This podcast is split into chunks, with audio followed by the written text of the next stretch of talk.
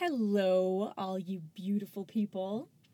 This is Optimistically Depressed, and I am your host, Ruth McMullen. Thank you so much for taking the time to listen to my podcast. I really appreciate it, and I hope that you find it to be helpful for you. I know that for me personally, this podcast has been a great source of healing. So, some of the things I've been thinking about lately are um, the healing properties of poetry. I've been reading more poetry lately, and it's amazing how, as I'm reading it, it's like it helps put words to a lot of the feelings that I have. And so then I've started writing some poetry more. And it's incredible how when I'm when I first sit down, I'm feeling really down and heavy, and then when I write, when I finish writing, it's like I can I get all of that emotion out, and I feel so much better. And that actually makes me think a lot about my grandmother because she was a poet. And actually today is would have been my grandmother's birthday. And so I'm thinking about her more.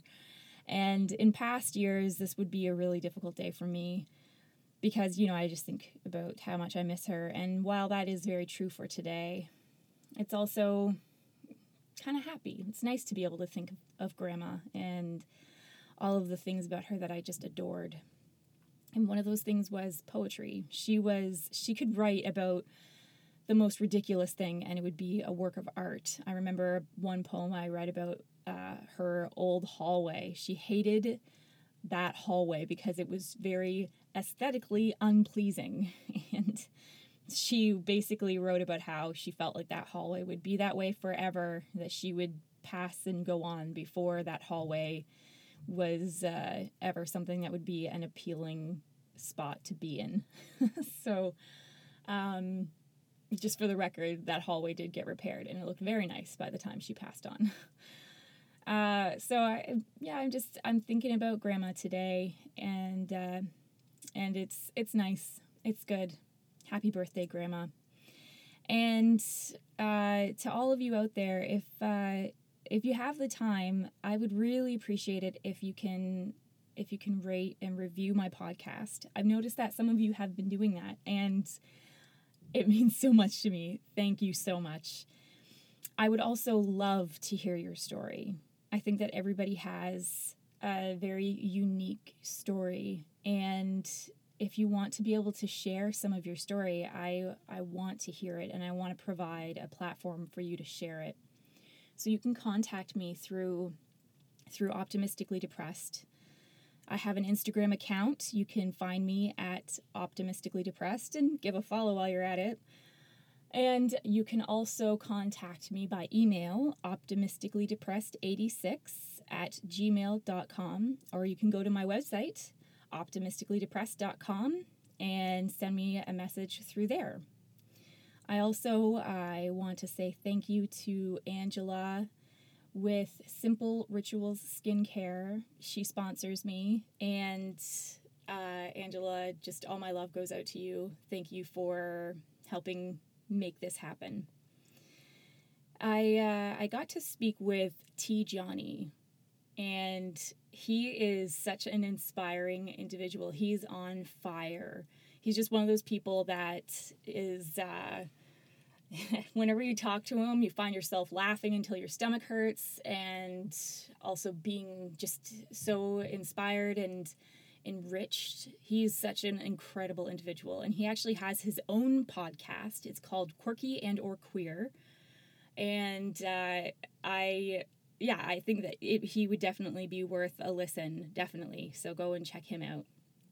And uh, yeah, also, I just hope that you enjoy the conversation that he and I got to have. He's he's awesome. So, without any more, I would love to introduce you to T. Johnny.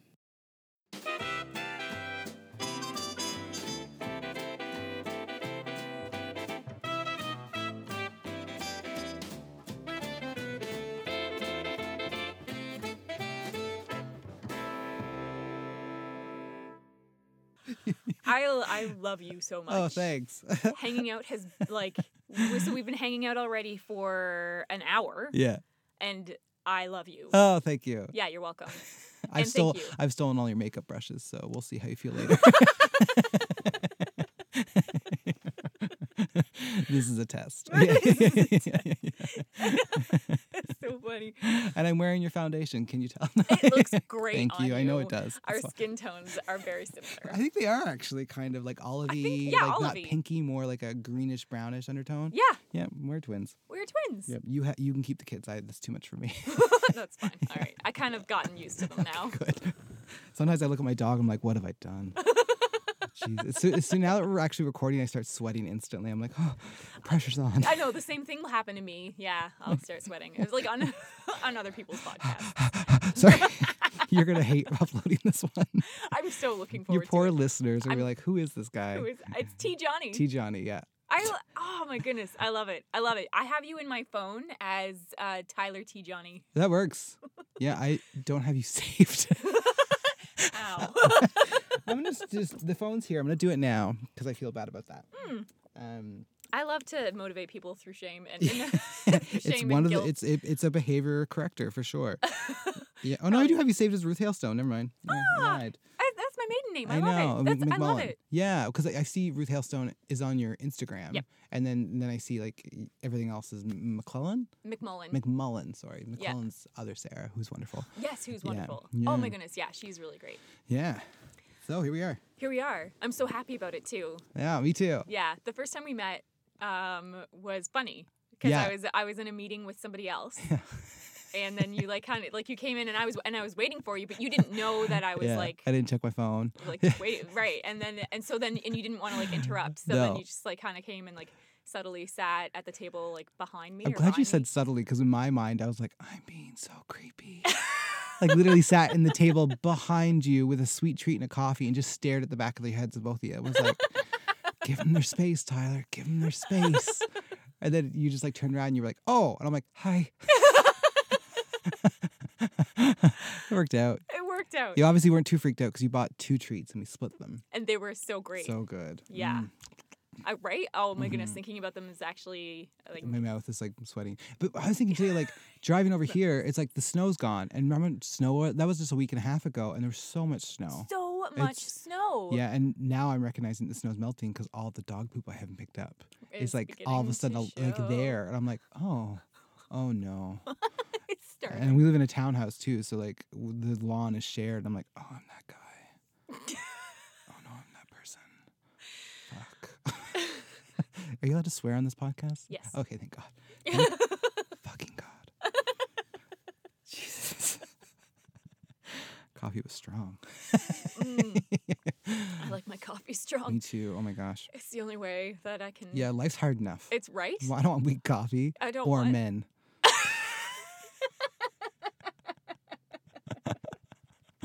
and I was gonna make a really bad joke, but I'm not going to now. Yeah. Yeah. I just say I don't take sugar with either. I'm sweaty. I know it's so snug in this closet. yeah, we're in your closet. Do you, do you do most of the interviews in here in your closet? Yeah, I've That's- done all of them since uh, Spencer, which was the first one was Spencer. Mhm. No, no, no, no. I've done all of them since Jen, which was like she was very early. Yeah. Have you, have, have you had any other gay guys on your podcast? No, no. So I I'm the first gay guy who you had to bring to your closet. Mm. You should have like little awards that you give out to people, like first gay that I put in the closet. Put Like, in the I'll closet. Send it right to my grandma. She'd be like, "I'm so proud of me, son." now get a wife. Yeah. Meanwhile, I'm like using like glittery sweaters as like head dra- dresses and wraps. Ah, Uh, anyway, so you probably have a list of questions in like a format, and I'm just like, I'm gonna disrupt all of it. I totally don't. okay, good. I just wing it. Maybe you should try. You're like, yeah, I've been meaning to say something. No. I have like three core questions that I ask on mine, and then I just let the conversation go where it needs to go. Yeah. Yeah. And oh, and I said when we first met, like your questions are often very thoughtful, open ended, like critically reflective. So like that's what you'd want at an interview. Oh, wow. I think, thank anyway. you so much. You're you, welcome. Yeah, thank you very, very much. yeah.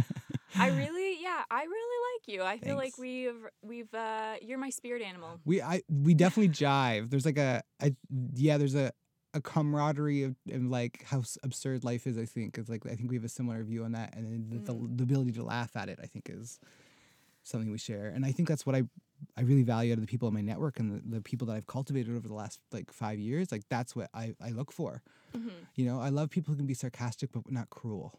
Yes. know? Like, I don't want Yeah. cruel sarcasm. I want No. like self-deprecating but in like a positive light. Yes. Optimistically depressed. Ah, Yeah. Totally. yes. Uh, there's a nugget of truth in there. We'll find it later when we edit. Exactly. Oh, I yeah. How are you? good. I'm uh, good, busy. It's like spring-ish and like life in school and stuff and mostly good. I had a down week. Like I don't know if you're like this, but like I don't know if it's a seasonal change or if it was the the time change or what, but like I've definitely had a down week, but I've also getting so much better at doing the things I need to do and still showing up with a smile, which is awesome. important. Yeah. But there are moments like Monday and Tuesday, I spent the afternoons in bed. You know what I Mm. mean? But like still did two improv shows that week or this week and and like did all my schoolwork and did everything else. But there's definitely like the undercurrent of where I come back to my resting place is a little bit lower than I'm than I'm used to. Yeah. So I'm still doing the things, but the the resting place is a little lower. It's been the same for me. Yeah. Yesterday, I actually I w- found myself in bed Yeah. partway through, like, and it was like, and it wasn't even intentional. Like, Yeah. it, it was just kind of like you uh, kind of, it just kind of happens Yeah. before you really realize what's going on. Because you don't it's you don't know what you're doing when you do it sometimes and then you do it and then afterwards you're like, oh, that's actually what I was doing. You know, this is what that was. And it's not Yeah. the same. It's just like I'm having a nap. It's like Yeah, no, it's, it's, like I hope I don't wake up. It's not actually Yeah. it's, it's funny because Yeah. like sometimes it's true. Yeah, yeah. Like you're just like I Yeah. don't care if I wake up from this or not. Yeah, and I think mo- I think I gotta be like fifty percent of the world is like oh, fifty percent of like at least the Western world has to be like that. I think you're right. You know, like most people don't want to commit suicide. That's heavy. That's hard. But it's like also I don't think we should be talking about suicide and those thoughts in this way that's like crisis only. It's like sometimes people are happy and still are just like, man, the world's hard. Like it just would be easier if I didn't wake up. Yeah. You know? Yeah. This is a heavy thought for anyone listening. I'm sorry, but like it's I just I but I want to take away that shame and stigma of of those thoughts, and I know that that's what this podcast is about. Yeah. It's like we all have those thoughts. We right. Yeah. I want to normalize like and not in like a let's all drink the Yeah. punch together. Yeah, I've started a cult. You all get Reeboks. Here's some Kool Aid. See you at four. The spaceship's coming. yeah. Yeah, it's on time this time. I promise. yeah. yeah. yeah. We're not. I'm not quite there. Yeah. Uh, working my way, pr- probably. Like I don't know. Who who knows? I don't. Podcasting is kind of a cult. It is, you know what? Yeah, I kind of think that you're right. it is. It's got a. It's got its own little community. Like Mhm. it's its own little like vibrations around it. Like, like it's a thing. It's a cult a little bit. A little bit. Yeah. Yeah. Yeah. It's for people who d- are too afraid to do YouTube. no, too much. Yeah. I'd rather sit in my closet. yes, absolutely. I know. yeah. Oh God. Yeah. Mm. How are Um, you? How about me? Yeah. Uh, yeah, I'm. I've. I'm better. I think. Like this Mhm. past week was definitely better than previous weeks. hmm I only found myself in bed once. Oh, that's good. so that was. So you didn't sleep at all? No, just joking. I didn't sleep at all. Yeah. Just the one time. just so happened that one time was for seven days. Uh, but it only happened once. but it only happened once. Everything's based on the frame of reference of the context, you know? uh, Yeah. So, um, no, but it, it, it definitely was an improvement from previous weeks. I was having Mm-hmm. a really hard time. I was definitely, um, like, I was definitely struggling with some, like, wouldn't it be nice if it was just all over and how could I Mm-hmm. possibly end it a little sooner? yeah. But then it's kind of like, well, no, no, no, no, I'm not going to do that. Obviously, I'm not going to do that. But man, it would be really nice. like, Yeah, uh, yeah. Well, I often, I think we when we first met, I talked about this. I was like, I don't want the world to end. That's a scary thought. But if it does, it better happen like so we're all gone at the same time. yeah. Like I want the meteor, not the like the halfway meteor that like took out half the dinosaurs. I want the one that's just like, oh, the, the Earth was cleaved in half, and none of us even had time. It's like everyone's you watching like Days of Our Lives, you know, and then, then it just it ends, you know, which ends. that show's been around for a long time, so it should end. But it probably should. no, it has ended. Has it? I think so. Oh, well, Anyway, see, this is what it's like to interview me. It's like ten different thoughts at the same time. that's good. I like it. Yeah, tell that to my therapist. yeah, yeah. like I'm trying to track all these different stories and Yeah, recognize yeah. what is wonky about Yeah. each one. It's too much. yeah, yeah. Who am I? Um, doesn't help when I use that voice in front of my therapist. I love that voice. He's a little bit Kermit the Frog. yeah, it picks up really well in here, from what I can tell. oh, well then, maybe Yeah. you should talk in that voice for the rest of. Oh no. No, there's a potential that someone I might eventually date could be listening to this. okay, right. Yeah. Yeah. Then let's shed a better light on your voice. we were talking. We were talking before about how yeah. you have an excellent uh, voice for podcasting. Yeah. I it's I don't know if you felt this way, but I did not I grew up not liking my voice. I grew up thinking that I sounded so deep. Oh, I don't sound deep at all. I, that's you do when you do the deep. when I do the deep. The derp deep. burp, derp. derp, derp. Yeah. And, and now I'm kind of like, oh, my voice is kind of high. Ah.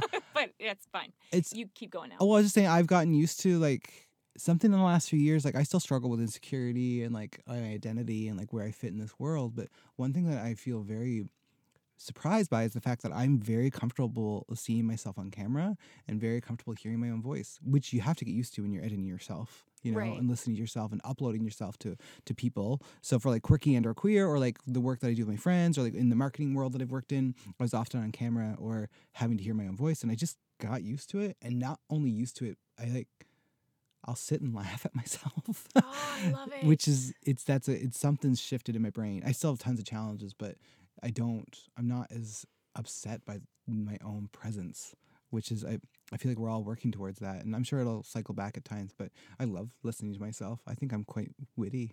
You- yeah, you're totally right. You are really Yeah. witty. So I, I yeah, it's something's shifted. I like yeah, I, I do like my voice. I like listening to it on the podcast and, and like and hearing it back and um yeah. I mean my ringtone on my phone isn't just me speaking. Like I'm not that level of like I'm great. Um but I, I, I can appreciate myself and where the space that I exist in and, and that I hold. So which I think is that's a, that's a gift of age or self reflection. I don't know. I'm just glad it happened. Yeah, yeah. I like that. And that's something that I'm working towards. And I've definitely made some great strides in that direction Mhm. w- over the past couple years. Yeah. Like, uh, yeah, I used to be really annoyed by my voice. And yeah. now I'm kind of like, having to do "Eh, your voicemail message like oh, right? Like who hates that? who? Everyone. Everybody. yeah. And yeah, and I'm, but now I'm kind of like, I hear it. I'm just kind of like, you know what? I kind of like my voice. you're a whole human, right? like Yeah. it's just like you can hear it and you're like, oh, it's not. I'm not a terrible person, and I don't hear that and think terrible thoughts. It's just like, it's the thing. Mm. Yeah, Yeah. fair enough. Yeah, and like yeah, and I've uh I'm getting I'm getting better at seeing myself on hmm camera or Mhm. like video and not being as Yeah, aggressive like towards yourself, like your own internal myself. narrative yeah, about it. Yeah, like it's just like, "Oh my gosh, what's wrong with you? Why are you slumping?" yeah. That's a big thing. Oh, posture. My posture. And I'm just kind of like, "Oh."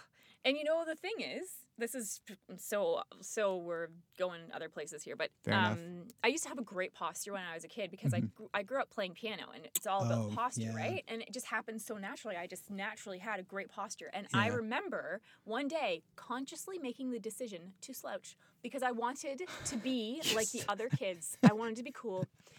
And I was always yeah, You know what's in back pain. back pain and slouching. Hunchback? Yeah. the kids will like me now. now they'll like me with my hunch. and that's totally that's what I did Yeah, because I was always like, uh, kids would be like, "Oh, you're so like perfect," and like, "Look at you with your Yeah. like, little posture." And, like, yeah. who I remember like there's this like, uh, there was one time I was like in grade seven and someone was like, "Hey, you're Matt's sister, aren't you?" Which Matt is my brother. Who, Okay. for the record, I love him so much Okay. um, and my sister Liz. Love them both so much. And uh, anyway, but I was like, yeah, although I don't like being addressed that way. Yeah. And he was just like, who uses the word addressed that way? What are you, like 40? And it was just kind of like, no, I'm intelligent. Yeah. but yeah. of course, at that time, I was like, oh, I shouldn't talk like that. That makes me sound like a loser. it's funny what people pick on or like d- decide to use as a way to like try and take away your power. Yeah. Oh, that's You such know? a. Like it doesn't matter what, especially in school, middle school, high school. Like there's like no one gets it right. So no matter if you're Mm. popular, no matter if you're not popular, no matter if you're like fit, whether you're not fit, you're beautiful, you're not beautiful. It's like it's a war zone. It's, you a- know? it's so brutally. Yeah, Like, and it sticks with you. it does. Yeah, And yeah. so. but I don't think you should w- use the word addressed either. Just joking. That's some free advice. No, but it's like there's our the way we the way we structure ourselves and the language you use. It's like it gets picked apart. Like especially online, Like I love when people are like, if you're getting into a heated debate and someone uses their incorrectly, they use the wrong one, and someone's like, it's actually T H E Y apostrophe R E. And I'm like, cool. it's like, okay, so this tells me that you're Yeah. running out of a good argument. Yeah, I, I posted a meme about a whale. Like, calm down. but Oh, but high God. school, like the things you convince yourself that will make you either more popular or fit in more. Like, I'm I have anxiety and depression and a bunch of a whole slew of bunch of other things.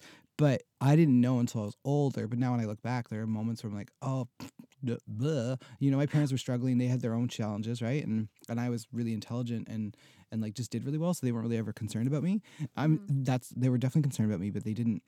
I don't think they ever thought like, oh, Tyler's in crisis. right. Um, so they, uh, I just kind of skated through. But like all of grade eight for the whole year, I wore the same denim shirt every day. Went home, washed it, wore it the next day, because I was convinced if I didn't wear that shirt, people would talk about me. It was like I built up this narrative that I had to wear this one denim shirt. It's also around the time I really started to gain weight, and and but it's just your insecurities, your anxieties, and like your mental health shifts your worldview and where you think you fit socially, and then you make Yes. these decisions that are rational in your head, yes. but are not rational for the world.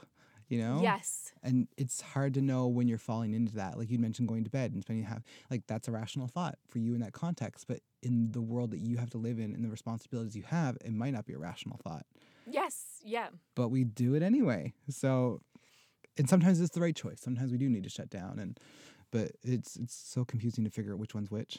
Yes, it really is. And you often don't know until after it's done. Yep. which is why you need patterns and routines to kind of evaluate you know your your life and like to work with i guess that didn't come out right but basically it's if we're always making that same choice every single day instead of relying on patterns and routines it's just more of a struggle You're very insightful. So you Am I? put like you put a lot of thought into this. oh yeah i mean i'm a reflective person i always have been uh, and i've always been i'm a thinker i'm analytical and I, i've always been trying to f- evaluate things based on like whose side are you on? Where do you see it from? Like who does this impact? And um, i don't know if i was always that way but i've definitely had a lot of jobs in nonprofit with really wonderful mostly women leaders who brought that out in me.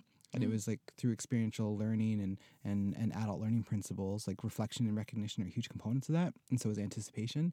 And so that just sort of over the last 15 years is really it's just become how I think about things now. And I'm in school for social work, so it's really valuable for that. But um, yeah, I definitely am a very reflective person. I actually I thought it'd be funny if I brought a couple of my old journals here. So I brought them with me just to show you how like reflective I am. Like and I read them like one of them is there's entries from like 2004 and it sounds like I could write it today because it's literally the same voice I use today when I write my journal. I journal every day, so it's just a, it's a bit of a just funny, you know. Like I guess I've always been reflective. I love it. You want to yeah, Yeah. bring that out and share that. That's amazing. So, I like, this is my this is my current one, and I go through a journal once every two or three months. I yeah, journal every day, and you journal every day too, right? I do. We talked about this, yeah. And Yeah. it's such a valuable practice for me, and it's like one of the things that I can always rely on doing. So it's like no matter what I have to do in the morning, I know that that time is mine, and so I sit down and I journal, no Yes. matter what's happening in my life. These are two of my old ones. oh, This is like one of my first ones. I did an exchange program in 2004 to Quebec and then West Africa. So this one is uh, that one. So it's covered in like stickers and like little mementos of things that like I flew on CanJet, which no longer exists. I got the Twinrix vaccine. I thought that was worthwhile cutting and gluing onto this, oddly enough. Yeah. Um, this is my group. Like, just I was in Quebec. Like, um, and then I went to Burkina Faso in West Africa. So that's all from here. But like little things like just a draw and doodle. Like, I was obsessed with the movie The Beach I, I with haven't Leonardo seen that. DiCaprio. He goes to Thailand. I, I had never traveled as a kid, so as a young person, like a young adult, I was like, yeah, I want to travel to all these countries and do these things. And I definitely didn't understand that that's like a, a very privileged thing to think about. Um, but I loved this movie about the beach because it was he was a young man from America who goes over to Thailand and they develop this like new community on this private island. And it's super elitist now when I think about it, but I have all these quotes from that movie in there. Oh, that's amazing. like what is it? Uh, keep your mind open and suck in the experience. Which is a good thing. That's a That good a statement. It totally is. But in the context of that film, I'm like, ooh. And then it says, and if it and if it hurts, you know what? It's probably worth it. Like that's that's BS. Like not like if it hurts, it's probably worth it. I'm like, I don't think that's a fair statement. I don't. Yeah, I think that's something that needs to be used sparingly. Yeah, like some things are painful and suffering's a part of life, but putting priority on pain as the only way of actually proving value to something, not for me. I oh, I love that. Mm-hmm. Yeah, I think I totally agree. I just never really thought of it that way. Mm-hmm. Cuz I'm I'm like I'm okay, wait. Oh no, go ahead. Oh. Well, this is like I've I've been thinking about like um like I've been trying to change my thought patterns Mm, yeah. and that's very painful or uncomfortable. Yeah. What are you, 32? 32. So how do you unlearn 32 years worth of like conditioning? right? It's like, like, it, is it might take 32 years. Hopefully not. yeah, hopefully not, you but know? it's yeah, cuz and it's just constantly trying to interrupt my thoughts Yeah. so that I can like take it down a different path. Yeah, it's hard because like I don't know if you're into any Buddhist principles at all. But I I've I've been researching and Okay. reading up on Buddhism and I'm really enjoying it. well, there's a first thing I'll put a plug in for the Shambhala Center. They're going through it. They have a lot of conflict happening right now because of the sexual assault from the leader within that community. There's like a it's a big thing, um, but that organization and that that arm of Buddhism that is, is centered here in Halifax. There's still lots of wonderful things that you can get from being a participant in that community. Every Wednesday night they do like an open meditation meal thing that you can come to for five dollars. Really, really great. They have some really wonderful workshops. I just did one on um, um, dealing with negative emotions. It- Really? yeah, it was a three-hour workshop on a morning. It was like thirty dollars. It was wonderful. Wow. But a lot of the principles within that, and I'm no expert, but um, is with the, their mindfulness practices like no thoughts are bad thoughts. They're just thoughts. Yeah. So you acknowledge them, you see them, you let them go. You know, yes. Um, because if we are always trying to control our thoughts, then we're just we're automatically assuming that the thoughts are negative in a way. You know. Yeah. So And Mm. I yeah, and I I've been reading a lot of stuff on that and I realized how I will very often have a thought Mhm. that I will classify as a bad thought Yeah. and I spend a lot of time punishing myself for Oh, thinking that and yeah. then and then that just creates shame hmm and then that makes it so that I start to make more unwise decisions because I just want to feel good Yeah. because I'm living in shame most of the time. And shame is rooted in our identity. It becomes a part of who we are. It's like we're bad people. I feel shame. We're bad people, you know, or I'm a bad person. Where if you switch it to guilt, it's like that's something I can change. Brene Brown talks about that a lot in like the shame versus guilt. So try to switch things to guilt instead of shame. So Interesting. yeah, so separate because shame again, it's like this identity. It's like it's not a quality. It's not an observable trait. It's like I did this thing. I'm a bad person. Or if I did this thing and it's probably not who I want to be, and I I probably do something better, it becomes like a reflective process about a trait or behavior that you have control over. It's not part of your identity. Oh, know? that's really good. Yeah. So I try to frame my my the things I feel most shame about. Like I used to consider it as a part of my identity, like doing drugs and alcohol and partying. I used to think I was a bad person, and I'm like, no, I was just coping. And like those aren't bad things inherently, but they did make my life more difficult. Right. So I try to think about things like that instead. So, and I find taking shame out of the equation when I can is a lot more helpful because it it doesn't make me feel so awful. You know. Yeah, And sometimes I can't control it, but sometimes I can. I like that. Yeah. Anyway, Yeah, I want to hear Journals, uh, I don't know. Journal. well, one so 2004, West Africa. One of the ones that I really, really, really, really love in here. I don't know what that is. A receipt for something. Oh, like it's a giant. I don't know. It's like eight and a half inches by like 11 inches. Like maybe a bit bigger. It's a big like sketching journal, and like it's like I wrote all over the place. One of them says, "I hate writing in the spot." Um, it's right down at the bottom of the page. Yeah, I, you know yeah. what? That is really. I hate writing in that it was spot too. terrible yeah you know but there's there's a part in here that i love reading because all it just says over and over and over again is horny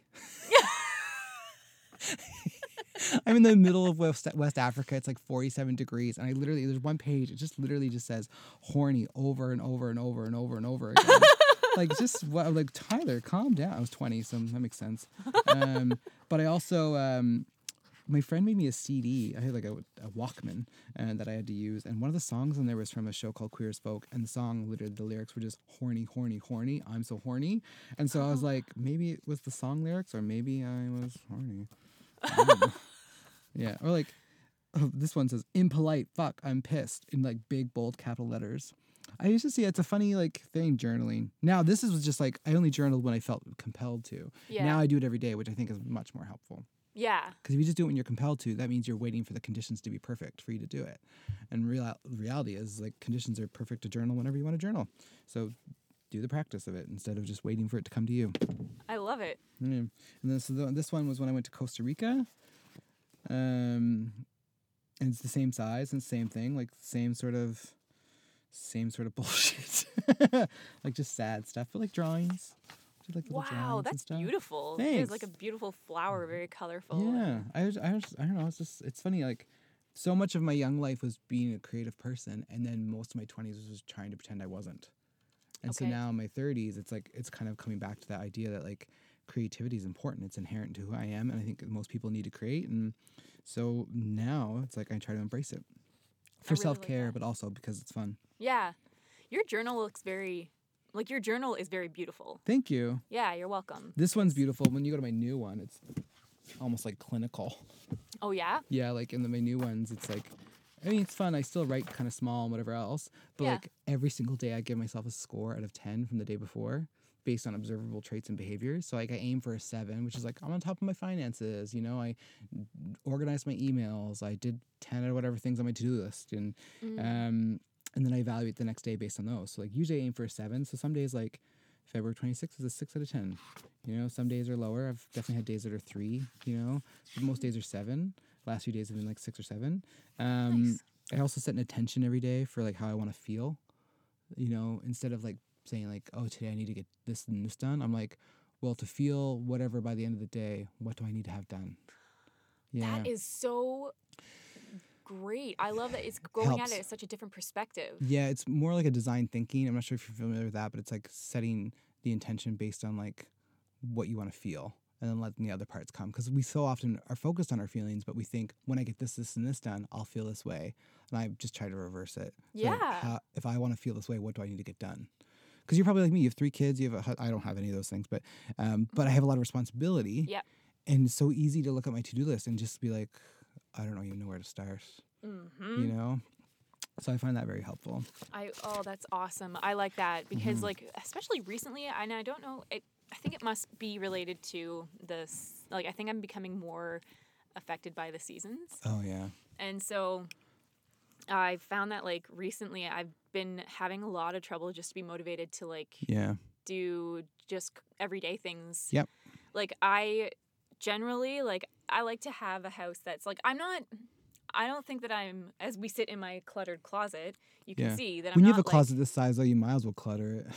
like, who's Marie Kondo? I don't care. Everything brings me joy. Okay. all of this makes me happy. yeah.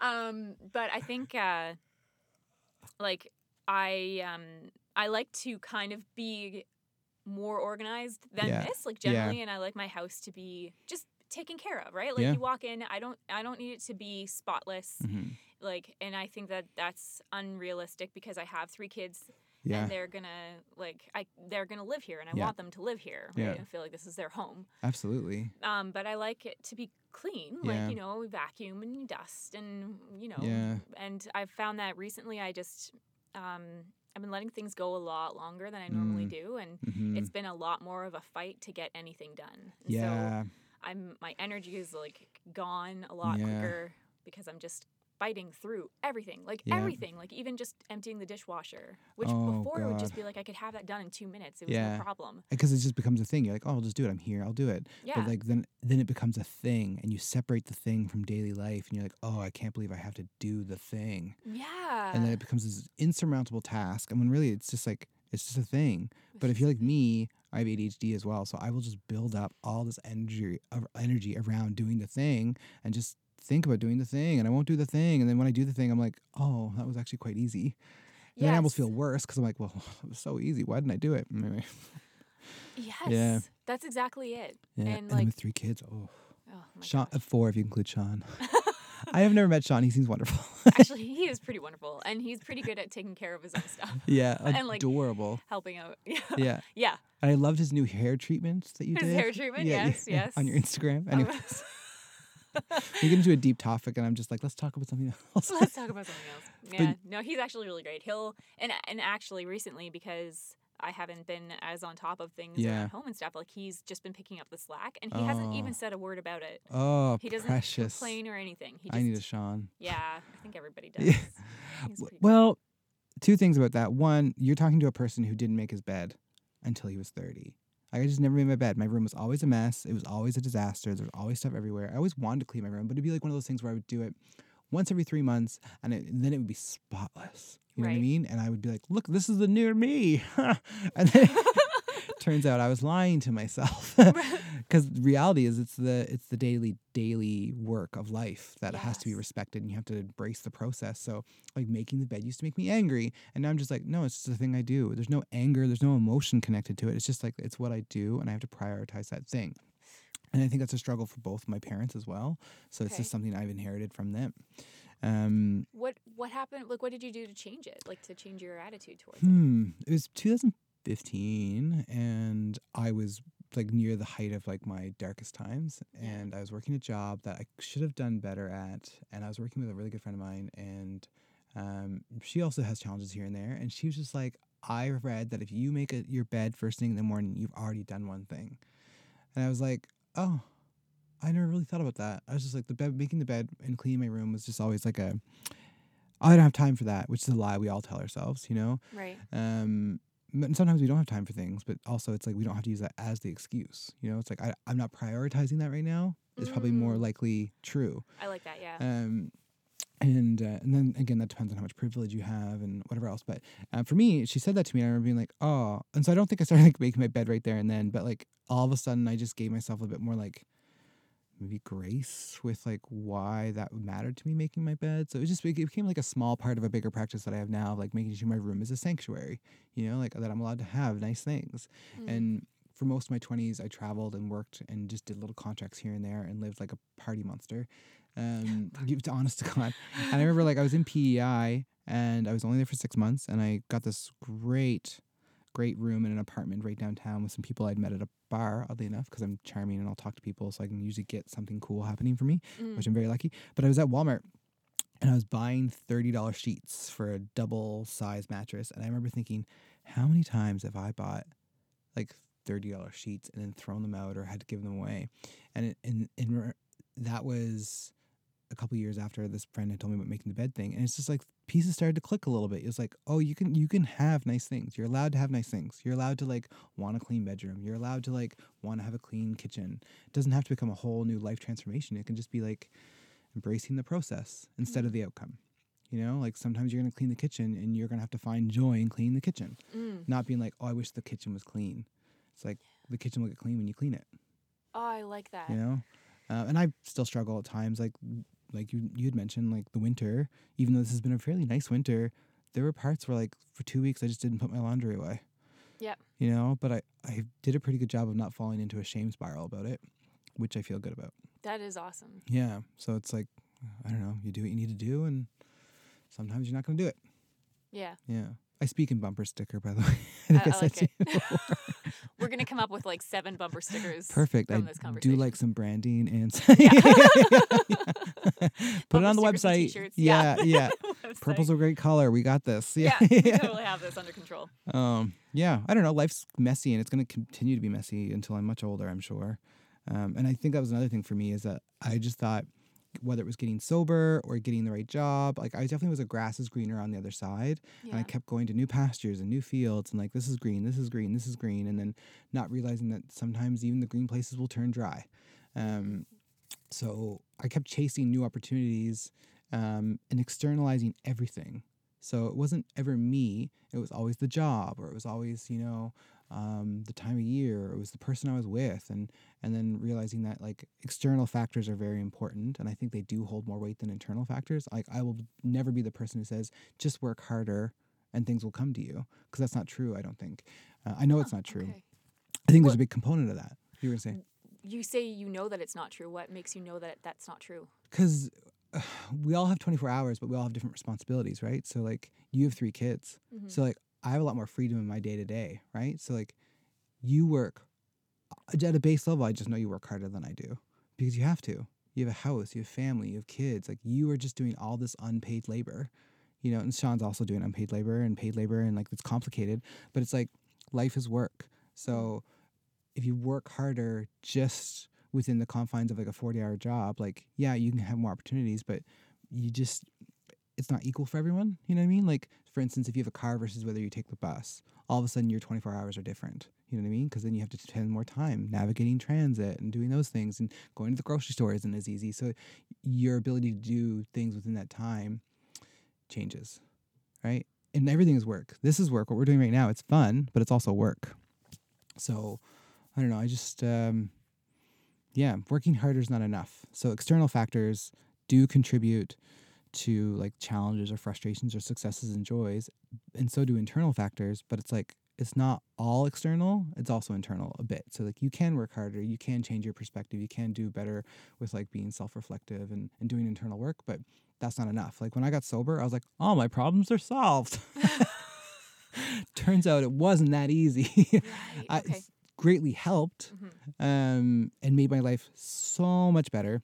Um, but it didn't solve all my problems, you know? Not that I, mm-hmm. there were problems, but like the, I still faced barriers based on my identity as a queer person or, you know, my mental health. And I, ju- it just wasn't just the alcohol and drugs. It was, it was more than that. And I think that's important because we, I think we are so often told in this society that we have to find the root problem. Like, what's the problem? Well, who's at fault? Who, you know, who, who- you know, what, why did that thing happen?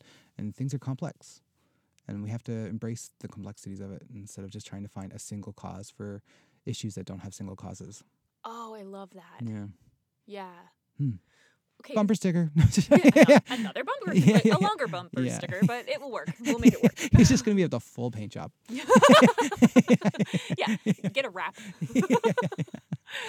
Um, Um, So you, so you said that you got sober. yeah, in 2000, that'd be three years. So 2016. Yeah, May 2016. Okay, that's awesome. Yeah, thank you. It feels weird to say it because like I think I woke up so many times with like rehab centers. Googled was the last thing I looked on my computer. Really? That and like A and W, like two tabs open. You know, a fancy rehab in Colorado that's like hundred thousand dollars, and then just like a moving image reel of like a teen burger.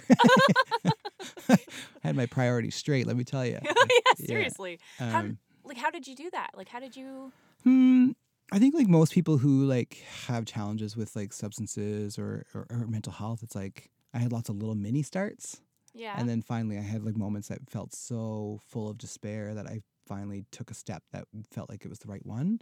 Um and so like I think a lot of people who get sober, like it's all in you. You just put the work in, you know? And I'm like, that is true.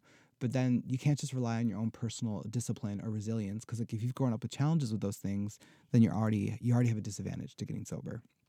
What really helped me is at the time I was a flight attendant and I had a lot of downtime. I barely worked. So like I was able to pick up a writing practice. I was able to like, you know, um, I guess expose myself to different things. I had lots of times in hotels to read. Also, flight attendant culture is like very focused on drinking and like going out with the, your peers. So that was a bit of a struggle, but also I could just go to these fancy hotels in New Jersey and stuff and like swim for three hours. You know, it was it was very blessed in lots of ways. Um, but also the other thing is I lived with my mom. You know, I've been living with her since actually, and the freedom of not having to worry about where I was going to live, that's a huge one. okay. Um, and the other thing was I just told everyone that I had a problem, which the few times before I had like tried to like I'll do sober January. I never really told anyone or told anyone what my motivations were or why I was doing that. Um, I lived two different lives. It felt like, and so um, telling people and not just being like I think I have a challenge. Like, can you help me? It was like I'm really struggling and I don't know what my purpose is. I don't know what my goals are. I don't know what I'm what I even want out of life anymore. Um, and I had to have that conversation a lot with a bunch of different people. Um, but as soon as you start being accountable to other people, you don't just do it for yourself. You do it f- because your identity is shifted. And so, like, if you're telling everyone that you're going to be sober and then you're not sober, then you have to deal with the shame and stigma of no longer being sober, which Right. it's not a positive reinforcement so much as that it's like you just didn't. I didn't want to screw up just for me. It was also because I had told other people. yeah. I think that was a huge part for me. Yeah, being honest. Right. And Mhm. that, and I, you know, I, that actually kind of helps build on the idea of community and Yeah. like how important community really is. Absolutely. Everything's so interconnected and complex. And so I, I think in our society, we're constantly reinforced that you have to do it on your own. Yes. You know, we're all individuals, you know, work harder, do harder. Like, I'm not sure if you're familiar with like neoliberal thought, but like that's like a center cornerstone of neoliberal thought is that we can all have these wonderful lives, but it's up to us to get it. instead of like well we all share the world and the resources we shall be building it together it's more like you as an individual are responsible for your own happiness which is true to an extent um, but it's more than that because like i didn't build the roads that i drove on to get here you know i didn't build my car i may have paid for the car you know i live in a society that pays for that road but i didn't do it alone you know That's oh my god. we're never alone yeah. we're all part of a system and then there are different times we have more power as individuals but if we just focus on the individual we forget that there there's a legacy of like ideologies and systems and institutions that have built the world around us Hmm. and some people have more freedom to to focus on the individual and some people just don't get that opportunity i guess and i was just lucky that i could really focus on myself but the systems around me supported me to do what i needed to do you know Wow. and I may fuck up. Who knows? Yeah. um. So yeah, I'm not as afraid of fucking up as I used to be, but doesn't mean I'm gonna go out and drink a bottle of wine after this. But um, I have goals. Like I want to finish school, and and those are the things that drive and compel me. So yeah. Wow. Yeah. I mm. really love that. I keep looking at the recording, and it's just me going blah blah blah blah blah blah it's good because I want to hear. it's like talk therapy. I love it. Yeah. Yeah. Talk therapy. Yeah. Yes. I think that there's so much freedom in being able to talk Oh my gosh. Yeah. and mm. like and have somebody who who just sits down and listens. Yeah. Yeah. Absolutely. Yeah. It's. I think if everyone could go to therapy, we should. Yes. You know, everyone should. Everyone should. Yeah, uh, but there's such a stigma around it, around like, well, then I'm broken. And I'm Yeah. like, oh, but you're not broken. You're just as broken as everyone else. It's Yeah. like, do you want to be broken or do you want to be better? And it's like, we're gonna be broken. Even if you go to therapy, you're still gonna be broken. You you get sober, you're still gonna be broken. Mm. You know, but it's I just want to be a better version of that broken. Oh, You know, so if I'm gonna acknowledge that I'm still fucked up, well, I'll just continue to be fucked up, but just maybe just a little less fucked up. right. Maybe my life won't be as challenging. Mm. Um, yeah. What? So what got you into drinking? Oh, um, both my parents were drinkers. Um, I we had some friction and challenges around alcohol when I was a teen. My parents got divorced, and there there's some challenges there. And so I remember very very clearly being like, I am never going to drink, um, because I just had such negative feelings around it. Yeah. And then prom party in high school, I graduated 2002. My mom was like, "Well, do you want to drink?" I was like, "I don't know, mom. It's not really my thing." And then she's like, "No, everyone else is gonna drink." We had like one of those safe prom parties where they're like there were chaperones, but everyone was drinking. It was like the most. It was like harm reduction. It was very very good. yeah. Um, and so mom probably knew what she was doing actually because she dropped off like eight wine coolers. And then she's like, have fun. and I was like, okay, thanks, mom. And so I drank all eight of them, not knowing that they're full of sugar and they're awful and gross. So I got quite drunk. Um, and I'd never been drunk before. So wow. that this is the first time I drank. It doesn't really describe why I drank, but um, but I remember being like, oh, I'll drink these wine coolers, and then I kind of passed out and woke up, and I remember seeing a bottle of Bacardi laying there, and I was alone for some reason. This is also after I shared a donut with a dog that was like on the ground. It was it was not my best self. yeah, middle of the night, and I saw a bottle of Bacardi, and I didn't know anything about alcohol. I was like, oh, it's just like the wine cooler. So I took a swig from the Bacardi, thinking it was like wine, and guzzled it like like it was a wine cooler, not knowing that there was a different alcohol percentage hmm instantly felt awful, passed out again. Woke up, was sick for like two days, and I didn't really drink a whole lot after that. I drank a little bit in my first year of university, um, and then not a whole. I would drink every now and then, but it, it was more on the responsible side and not the Right. the irresponsible side, I guess. Uh-huh. And then um, did that until I was like 23, 24, became a bartender. Still didn't drink a lot when I was a bartender here in Bedford, actually. Um, and then it wasn't until I moved to Newfoundland in 2010 that things started to get a little sketchy. I decided to go to school to be uh, for nautical science, to be like a sea captain, essentially. I've Mm-hmm. Done everything. Yeah. awesome. I worked three summers on a tall ship here in Halifax, and I loved it. And I was like, I'm gonna go work on boats. Um, it, That's awesome. That's so cool. Turns out they're very different things. Working on a tour boat, dressed as a pirate all day, burning sausages and like with fake swords. It was very fun. that Um, sounds so much fun. Yeah. Yeah. but then going to school with a bunch of mariners who want to be sea captains as well. Very, very toxic masculinity focused. Like it was just a lot of bros. Like Okay. teachers would say, like I- heard a teacher called a student a faggot as a joke. You know, because Oh he, he was wearing like a pink shirt or something for anti-bullying day. Anyways, so oh that so I went to school for that, and that was there's a lot of friction around that. Plus, I was in a new community, and at the same time, my brother had got hit by a suicide bomber in Afghanistan. He survived, and he's doing really, really well. Um, but I don't think I, it's only now that I recognize like that what that would have done and shifted my worldview. Yeah. And so I ended up dropping out of that program, becoming a bartender in Newfoundland, and just got into a different scene, a scene where people like drank at work, partied at work, uh, partied after work, partied every day.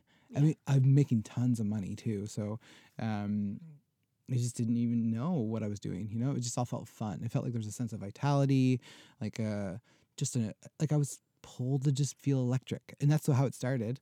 And then just like anyone who parties or has an issue with drugs and alcohol, it's it becomes more than a good time. It becomes like how you sustain yourself. Mhm. Um, so that's kind of what happened. Uh, no, that is what happened. It's not kind of. And then it just that became my life. And then all of a sudden, I was the partier. So like I would show up at parties, and people would just like I was the partier. But at the same time, I was also working these really wonderful jobs, like with you know nonprofits. I won national awards. I all this other really cool stuff was happening, but I was living sort of like a double life Mhm. uh, and they just would overlap occasionally, and I would screw up, and something something would happen, and I would embarrass myself. So the two lives kept coming out like oscillating over each other, and they just kept coming closer and closer and closer together. And I remember the very the last time I partied, I'd been on like a three or four day like party bender. It was Mother's Day, and I was living with my mom, and I remember I came home, I hadn't slept, uh, and was going back out, and my mom. It was Mother's Day. My mother had said she didn't really care about Mother's Day and uh, and she um, she said that, and that's fair. But she obviously did care that day, and like she was a bit emotional, Mhm. and like was like, "Well, you're going out. It's Mother's Day." And I remember just I was probably like, I don't think I would have been rude. Oh, you know, I probably was rude. You know, my time it's a little bit shifty when I think about it. But that was last weekend I partied because I was just like, I'm I feel like a monster all the time now, all the time, and I just I really hated myself. Um, and I was really, really down all the time. Never, it didn't have any goals or plans or objectives. Just, I just, all I knew was like a sense of despair. And so that was it that weekend. And then I didn't drink again. And I obviously did it with help. Like I did go to counseling. I talked to my doctor about it. Like it's just, it was a thing. I built up a new community. I went to NA for a while, which was really, really helpful. Um, What's NA? and Narcotics Anonymous. Okay. Yeah, and I don't fully believe in abstinence based programming um, in that way, like AA, NA, those types of programs. They do help people. Um, the research on it isn't great. Um, the outcomes are not all that good. There is also kind of an emphasis on like shame um, and using shame as a way to prevent you from doing future harm. So you're just like you, that you count your clean time, which I can't stand. Like just the language around like being sober. It's called clean time, Oh. and then you get awards for how much clean time you have, and so it kind of sets up this hierarchy of like who has more clean time and who doesn't. Okay. You know, who's better, who's not, and no one that I've met in those programs would say these things or think that they think those things. But I think there's a underlying values and assumptions that reinforce that. So if you're one of these people who doesn't stay clean, it's like why go back? You know. So thankfully that didn't happen to me. Okay. Um, yeah, so I got sober for a bunch of different reasons, and that that was the main one though. Just wanted to not feel shitty anymore. Turns out I still feel shitty sometimes. yeah, yeah. Ooh, surprise. yeah. Now I just don't like throw myself into two bottles of wine, you know, Okay. and a bunch of cocaine. Right. Yeah. So then, what do you do when you feel like awful? Um, Like, do you have certain like? I go on other people's podcasts. uh, talk to strangers. No, um, at the grocery store. How's your day going, sir? I'm so glad you asked. um, no, well, actually, I struggled with that because my first year of like clean living, sober living, I didn't have anything. I didn't know how to relax. Plus. I was had a lot of responsibilities. I was I volunteer a lot. I had a lot of things. I just never knew how to like relax. Mm. Um, and so I actually went to my doctor and we tried decided to try medical marijuana, Mhm. uh, and it was a lifesaver. It was Yeah. a full on lifesaver. Like. Uh, there's always the risk that I'll use it the same way that I use other things, you know. Uh-huh. But but I, I have a different awareness of it, so that helps me relax when I need to. Mhm. Um, I try to build in more time where I'm just not doing stuff, but I'm bad at not doing stuff. Like even if it's like 9 p.m. on a Friday, I'm still like, oh, I should be editing something. I should be doing something. I should be focusing on my photography, or I should podcast or schoolwork or whatever. So I'm not great at relaxing. Um, I don't think our world is really set up to help us relax either. You're We're right, constantly yeah. bombarded by stimuli. So um, it's a bit of a gamble sometimes. I just, yeah, it's a process. You know. I don't have it any one particular way. I have practices day to day, like my journaling, Mhm. um, that that help me come back to a place where I get to at least monitor and evaluate where I think I might be. Um, using like your own self to evaluate yourself is always a bit dangerous because it doesn't allow for you to acknowledge that your perception of yourself shifts based on how you're feeling. So, wow. Yeah, that's you right? So like one day you're like, I'm a seven out of ten, but you're like, you could actually be higher than that because like you, you're who you are at two out of ten might see that seven out of ten and think that's a ten out of ten. You know what I mean? So I try to do observable traits and behaviors, things that are very clearly that I've defined as like if I think I'm having a good day, these are the ways that I think a good day looks to me. And so that helps. Yeah. Wow. Yeah. So I go to counselors and therapists sometimes and they're like, well, what are your coping strategies? And I'm just like, hold on, I'll get my list. it's like a huge roll that comes out and they're just like, okay, well just let's just focus on one. I'm like, I'm not done yet. um, Which one? Hold on. yeah. I can tell you all. Of it's a complex web of like coping mechanisms that work for me. And for some of like if who I am right now versus who I was four years ago, if I had been like, oh, these are the things that help sustain me, that person four years ago would be like, I'm not even gonna try. like I was too much work. But now it's things that I enjoy. So it's not so much like I don't focus on outcomes. I try to focus on the process. okay. Because like I just I'm gonna do that thing and may- maybe it'll suck, you know? Mm-hmm. Mm, Maybe it'll be great. I don't know. Yeah.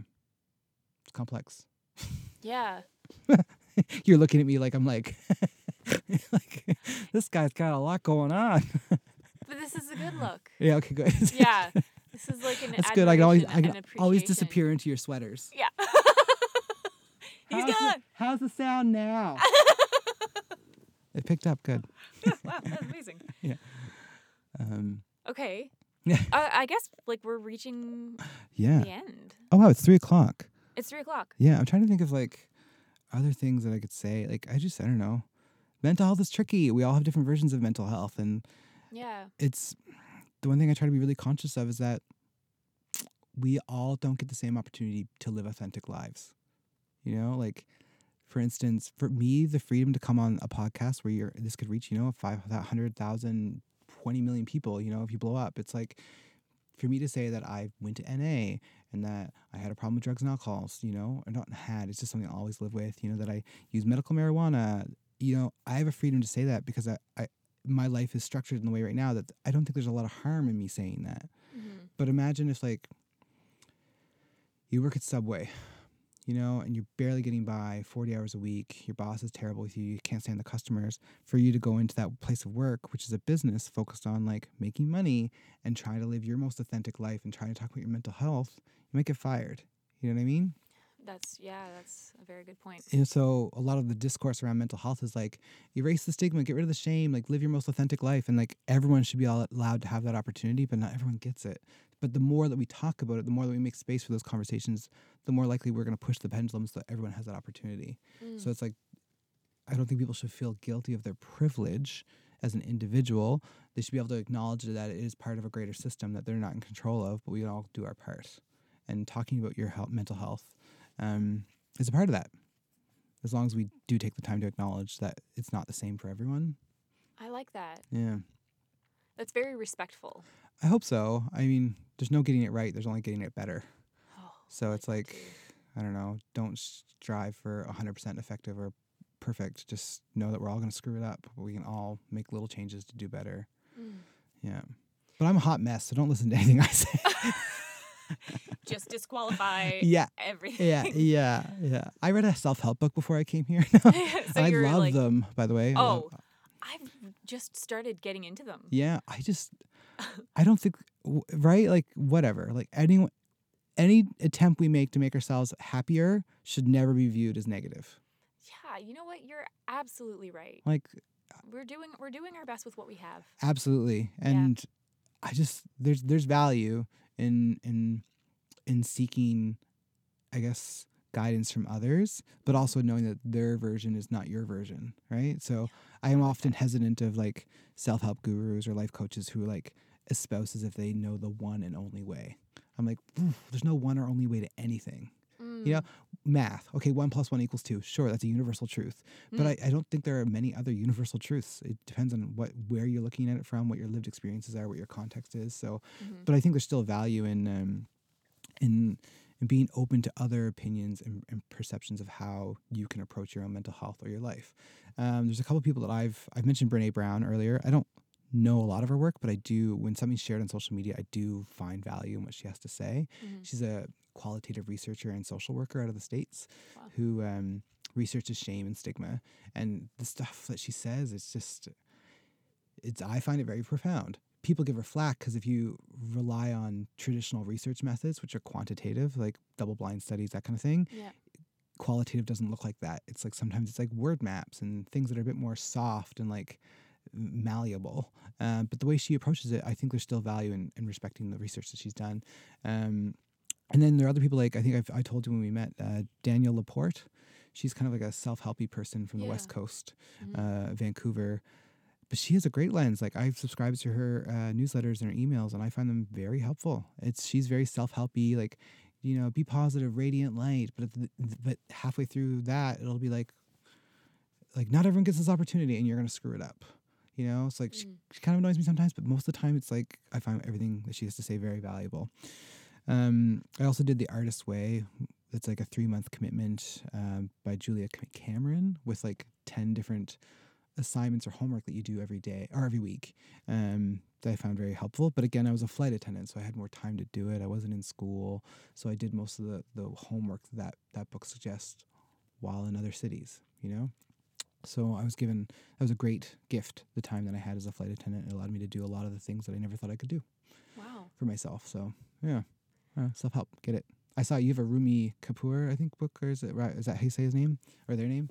Um, uh, on your shelf out there. It's like I know that's, it's a him, right? Rumi. Yeah, I I'm think pretty so. sure. I'm oh pretty gosh, sure. I'm terrible. Oh, me too. I'm glad, glad you're making the same face that I am. I'm like, oh. uh-huh. But I mean, some of the stuff that gets shared from their work, I find very profound and Mm. helpful. Mhm. Um, but yeah, it's like none of it is the answer. All of it contributes to an answer. Yeah. You know. So, yeah. So then, uh, the question that I like to ask everybody Mhm. is, what does it look to you to be mentally healthy? Oh. it's funny because to answer that question, I most often have to think about what did it look like to not be mentally healthy.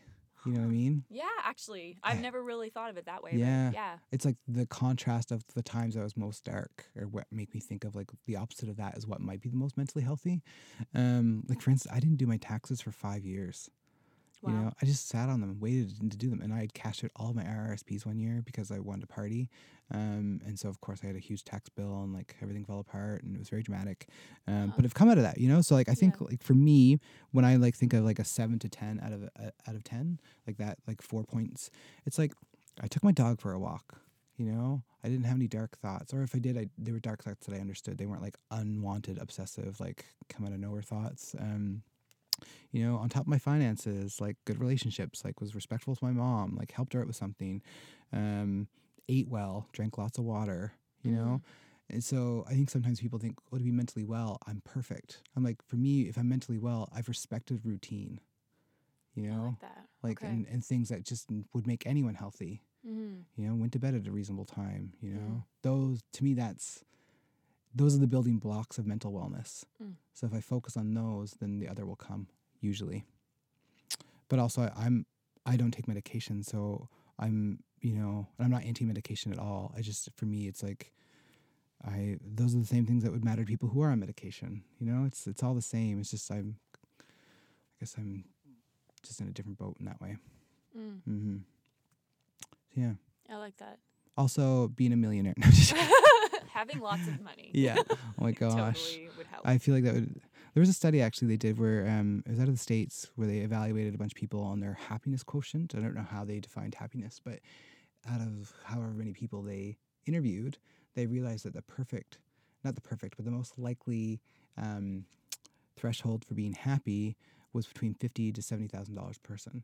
So No need- way. Yeah, they said above that there was really not much of a measurable difference. You had more access to doing things that could bring you happiness, but for whatever reason, it didn't bring more happiness.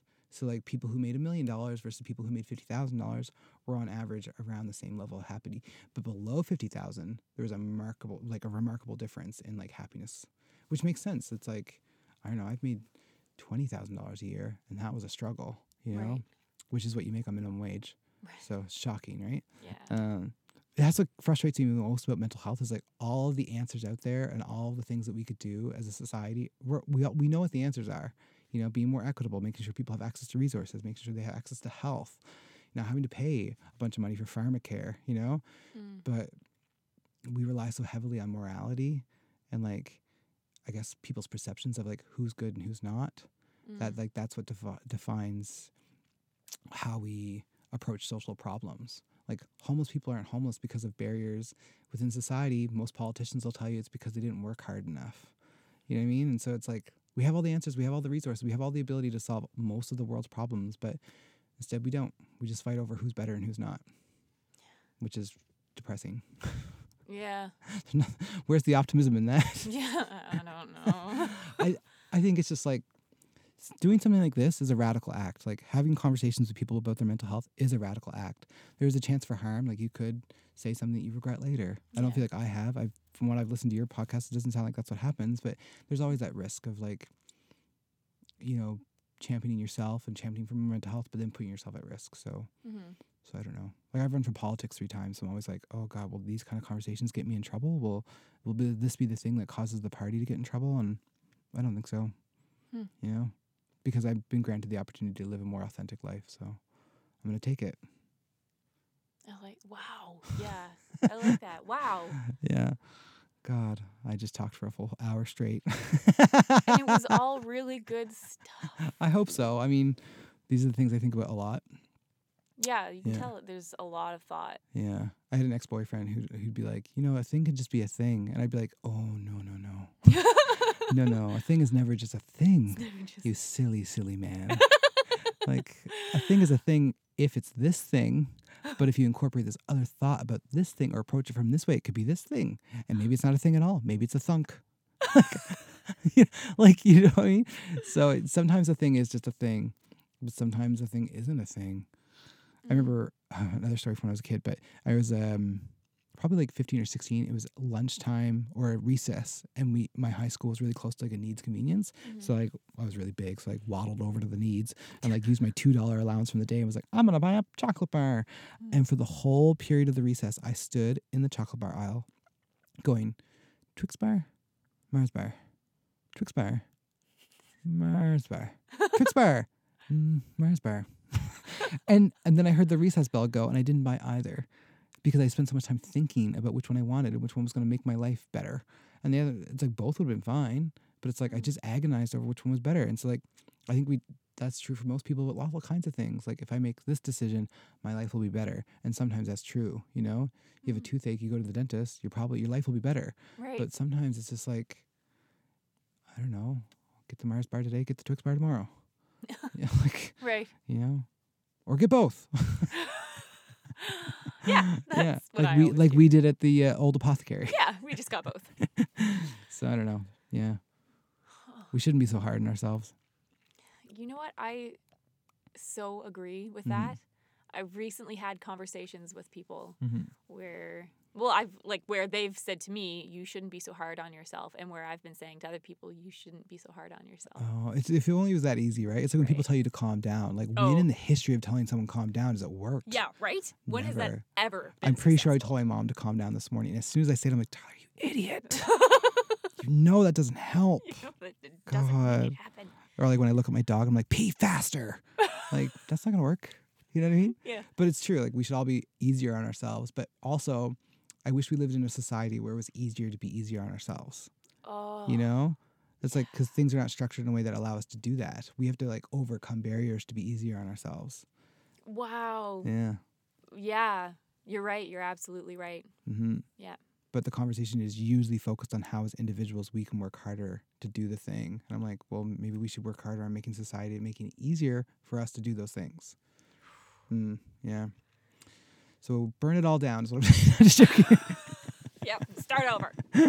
yeah. Not actually. Lots of great people. Yeah. Anyway. Thank you. Uh, Like, thank you so much. Oh, it was my pleasure. I'm so glad this worked out. Yeah, me too. Yeah, and I'm glad I got to steal your makeup brushes and take a sweater. Oh Mm, yeah. very- the swag for this podcast is great. It is. It's fantastic. Yeah.